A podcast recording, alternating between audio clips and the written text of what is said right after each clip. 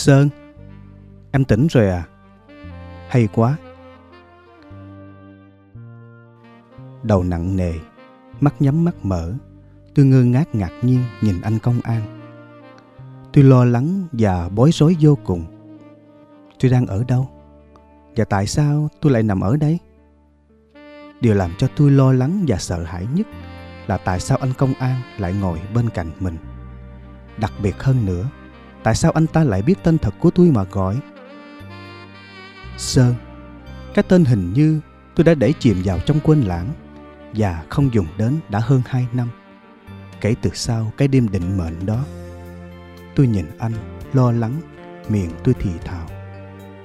Tôi, tôi đang ở đâu đây? Xin cho tôi một miếng nước. Anh công an nở một nụ cười trên gương mặt hiền hậu. Anh rót cho tôi một ly nước, đến gần đưa cho tôi rồi bảo Em đang nằm ở bệnh viện. Tôi quảng hốt, lúng túng vừa chồm dậy vừa hỏi anh Tại sao? Tại sao tôi phải nằm trong bệnh viện?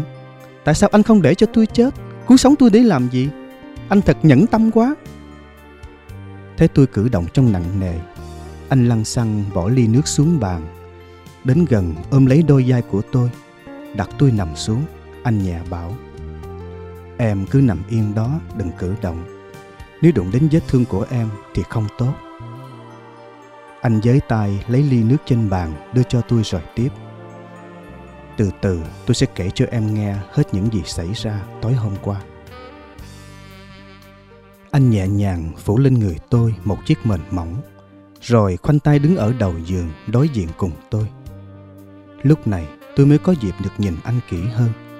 Gương mặt của anh tuy không đẹp, nhưng rất nam tính, có một sức hút quyến rũ lạ thường. Đôi mắt anh to, đen, rất nhạy bén và lóng lánh, như đang thôi miên lấy tôi từng giây từng phút mỗi khi anh nhìn tôi. Tóc anh hất cao, để lộ đôi chân mày rậm rạp, chạy dài trên dần chán cao rộng đã làm tăng thêm vẻ đẹp mạnh mẽ của người đàn ông. Những đường gân lúc hiện lúc ẩn, dưới lớp da sạm nắng trên hai cánh tay của anh rất gợi cảm và căng đầy nhựa sống. Mặc dù thân hình của anh rất gọn gàng cân đối trong bộ quân phục công an, nhưng tôi vẫn thấy rõ từng cơ bắp lộ lộ cuồn cuộn hiện rõ ngay trên thân thể to khỏe của anh. Giọng nói của anh thật ấm áp như những tia nắng bình minh xuyên qua khung cửa sổ nơi tôi đang nằm. Anh cười, nụ cười thật ấm, rồi anh kể. Tối hôm qua trong lúc đi thanh tra cùng đồng đội, khi đi ngang qua đường Phạm Ngũ Lão, thì tôi thấy em nằm bất động. Lúc đầu tôi cứ tưởng em là những anh chàng sai xỉn nên tôi không để ý. Đi được vài bước thì nghe em lẩm nhẩm. Tôi tò mò đến gần xem chuyện gì xảy ra. Nhưng không ngửi thấy mùi rượu gì hết. Tôi thật tỏ vẻ lo sợ khi thấy mồ hôi chảy nhiễu nhãi ướt cả chiếc áo của em đang mặc. Em thiệt mê sản và cứ nói lung tung. Điều đáng sợ hơn khi tôi thấy máu chảy lây láng trên cánh tay trái của em. Nên tôi liền gọi taxi đưa em vào bệnh viện. Mọi chuyện là như vậy đó. Nhưng bây giờ thì em đã bình yên.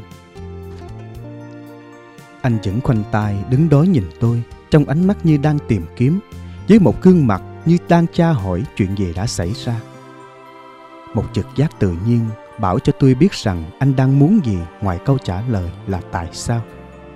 Tôi quay mặt đi về một hướng khác như để tránh né không muốn trả lời anh nguyên nhân và lý do gì. Anh như hiểu được ý tôi, cũng không nhìn tôi bằng một cặp mắt tra hỏi tìm kiếm nữa. Được một lát, anh đưa tay lên nhìn đồng hồ rồi bảo Tôi phải vào sở đây. Em cứ nằm đây tĩnh dưỡng, chiều tôi sẽ ghé qua thăm em. Anh móc trong túi áo một tấm giấy nhỏ màu trắng, đưa cho tôi rồi tiếp. Đây là số điện thoại của tôi. Nếu em cần gì, cứ gọi, đừng ngại. Tôi chưa kịp cảm ơn anh, thì anh lại nở một nụ cười hồn nhiên, vô tư lự rồi khuất dần theo những tia nắng len lỏi qua hai bên khung cửa sổ. Tôi ngước nhìn theo anh, mà cứ ngỡ rằng anh là một thiên thần đã hiện đến rồi đi như những chuyện quan đường lãng mạn mà tôi đã từng đọc. Tôi cầm tờ giấy nhỏ trên tay mà lòng không tránh khỏi những sao xuyến rung động khi nhìn những hàng chữ có ghi tên anh, Nguyễn Mạnh Hùng, và số điện thoại. Tôi cảm thấy có một cái gì đó thật ấm áp vô cùng đã len lỏi bên trong tận cùng cơ thể. Tôi đưa mắt nhìn qua khung cửa sổ, rồi mỉm cười một mình. Cô y tá lúc đó cũng vừa bước vào. Thấy tôi vui, cô bảo. Cậu tỉnh rồi à? Có chuyện gì mà vui thế? Vậy mà tối hôm qua cậu làm cho chúng tôi cứ tưởng là cậu đã... Cũng may là hai anh em của cậu có cùng chung một loại máu. Nên anh của cậu đã hiến máu mình nên mới cứu sống được cậu đấy. Tôi rất ngạc nhiên vô cùng khi nghe cô y tá nói là hai anh em có cùng chung một loại máu. Tôi tự hỏi, ai là anh của tôi? Và ai đã hiến máu cứu tôi? Tôi chưa kịp hỏi cô y tá thì cô ta bảo tiếp. Thôi, cậu nằm xuống để tôi xem lại vết thương cho cậu. Ừ, cậu đã khỏe lại rồi. Chiều nay cậu có thể xuất viện, nhưng phải tránh làm những công việc nặng nhọc bên cánh tay trái thì vết thương mới sớm bình phục. Cậu xoay người lại đi, để tôi tiêm cho cậu mũi thuốc. Sau khi cô y tá tiêm cho tôi một mũi thuốc, tôi liền hỏi. Cô ơi, ai là anh của tôi? Và ai đã cho máu cứu tôi? Cô y tá quay người sang, nhăn mày, nhìn tôi tỏ vẻ ngạc nhiên, rồi bảo. Thì cậu Mạnh Hùng, anh của cậu chứ ai? Không lẽ cậu còn mê sản sao? Thế là tôi đã hiểu ra mọi chuyện. Tôi chưa kịp hỏi gì thêm, thì cô y tá tiếp. Cậu biết không, trong bệnh viện này ai cũng đều biết cậu Mạnh Hùng cả. Cậu Hùng là một người rất dễ mến và quan tâm đến mọi người, dù không phải họ hàng hay thân thuộc. Hầu như ngày nào cũng vậy, cậu Hùng vào bệnh viện để thăm bệnh nhân hay đưa người gặp nạn trên đường phố vào để cấp cứu. Không biết trong gia đình thế nào chứ, trong xã hội, cậu Mạnh Hùng sống rất hòa đồng với mọi người. Tối hôm qua khi đưa cậu vào đây, tưởng cậu chỉ là một người gặp nạn mà cậu Mạnh Hùng gặp trên đường phố đưa vào cấp cứu. Không dè, mới hay cậu là em ruột của cậu Mạnh Hùng, vì thất tình cho nên mới tự tử. Nói thiệt ngang, tôi chưa từng thấy cậu bạn Mạnh Hùng quan tâm lo lắng cho ai bằng cậu. Vì cũng đúng thôi, vì cậu là em ruột của anh ta mà. Cậu ấy thức trắng suốt đêm hôm qua để chăm sóc cho cậu, mặc dù sức khỏe của cậu ấy còn yếu sau khi cho máu.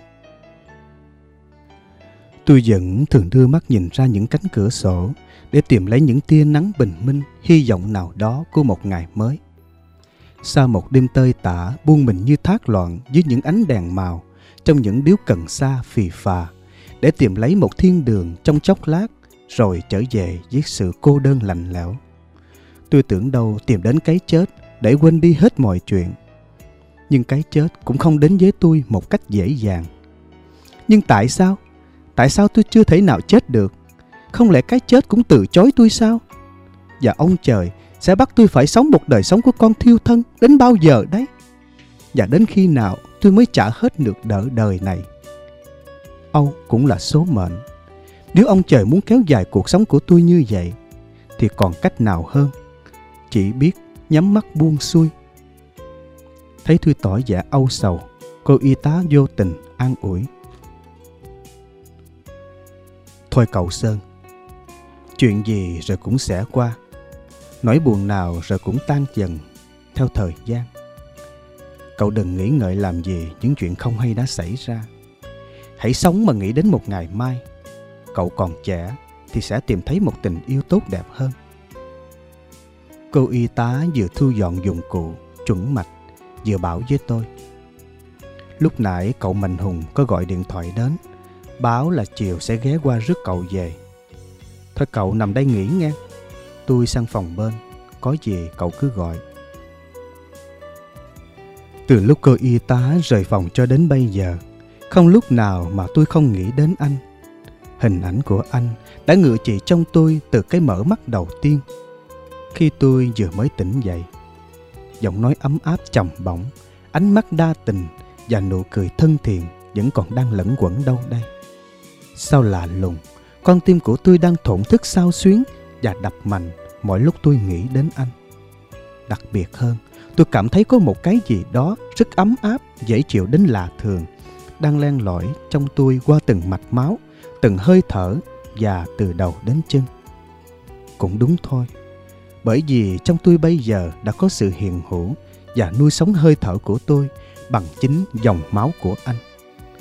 Thì ra, trên cuộc đời này cũng có những người tốt như anh. Tôi tự hỏi, liệu tôi có xứng đáng làm bạn của anh không? Chứ đừng nghĩ đến chuyện làm em trai của anh.